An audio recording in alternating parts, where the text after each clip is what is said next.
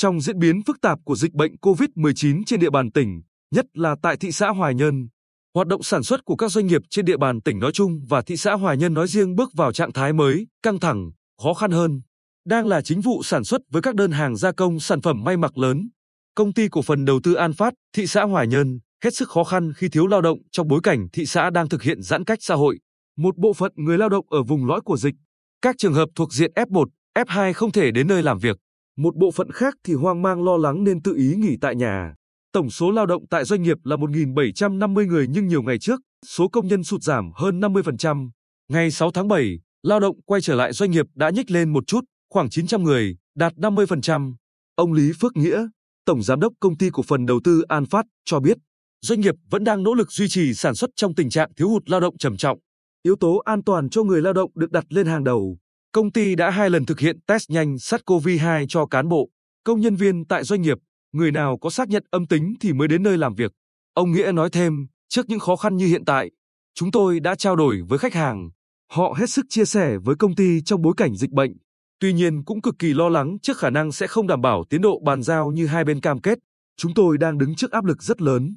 Trong khi đó, công ty cổ phần sản xuất, thương mại và xây dựng Hoài Nhơn, thị xã Hoài Nhơn, doanh nghiệp hoạt động trong lĩnh vực sản xuất giam gỗ, đã tạm dừng các hoạt động sản xuất.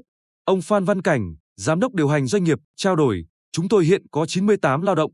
Hầu hết công nhân ở trong các vùng đang thực hiện giãn cách đã viết đơn xin tạm nghỉ. Không có công nhân ở xưởng sản xuất, công nhân khai thác rừng của dân cũng không đi làm nên các hoạt động sản xuất tạm dừng. Chúng tôi chỉ duy trì các bộ phận bảo vệ, ca trường để trực phòng cháy chữa cháy, đảm bảo an toàn vệ sinh lao động. Theo ông Cảnh, khoảng một tuần nữa, công ty sẽ có đơn hàng xuất qua cảng Quy Nhơn. Công ty đang duy trì kết nối với lực lượng tài xế chạy xe container để chở hàng đến cảng. Lực lượng tài xế này sẽ thực hiện test nhanh SARS-CoV-2, thực hiện khai báo y tế và các quy định khác để đảm bảo yêu cầu phòng dịch. Là đơn vị có hơn 1.200 lao động, công ty cổ phần Dài Bình Định, thành phố Quy Nhơn đã triển khai nhiều biện pháp thực hiện nghiêm các quy định về phòng chống dịch COVID-19 tại đơn vị như kiểm tra thân nhiệt người lao động hàng ngày ngay tại cổng, cung cấp nước sát khuẩn, khử khuẩn nơi làm việc, thực hiện khai báo y tế và cách ly tại nhà đối với người lao động đi từ vùng dịch về hoặc tiếp xúc với người đi từ vùng dịch về.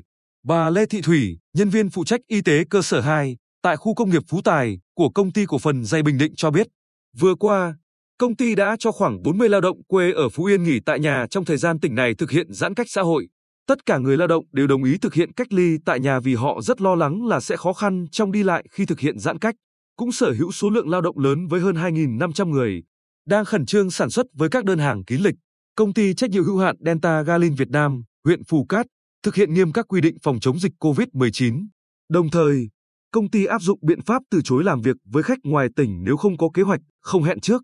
Đối với tài xế xe container đến nhận hàng, phải có phiếu xác nhận âm tính với virus SARS-CoV-2, không được vào công ty nhận hàng mà sẽ có xe trung chuyển chở hàng từ kho xưởng đến xe container. Bà Nguyễn Thị Mỹ Hạnh, cán bộ phụ trách y tế của công ty trách nhiệm hữu hạn Delta Galin Việt Nam, chia sẻ thêm, nhằm đảm bảo khoảng cách an toàn cho người lao động tại doanh nghiệp trong khi làm việc và tại các bữa ăn ca, công ty đã chia nhỏ số người lao động cho mỗi ca. Hiện, công nhân ở các bộ phận sản xuất sẽ có thêm ca buổi tối và vào ngày cuối tuần, nhưng vẫn đảm bảo một ngày nghỉ một tuần cho người lao động. Tại bữa ăn ca, người lao động ngồi chéo với nhau chứ không đối diện nhau. Thời gian ăn ca sẽ kéo dài do chia thành nhiều nhóm nhỏ người lao động. Nếu bình thường, thời gian ăn ca trưa là từ đến 11 giờ đến 13 giờ thì hiện tại, thời gian ăn ca từ 10 giờ 40 phút đến 13 giờ 15 phút.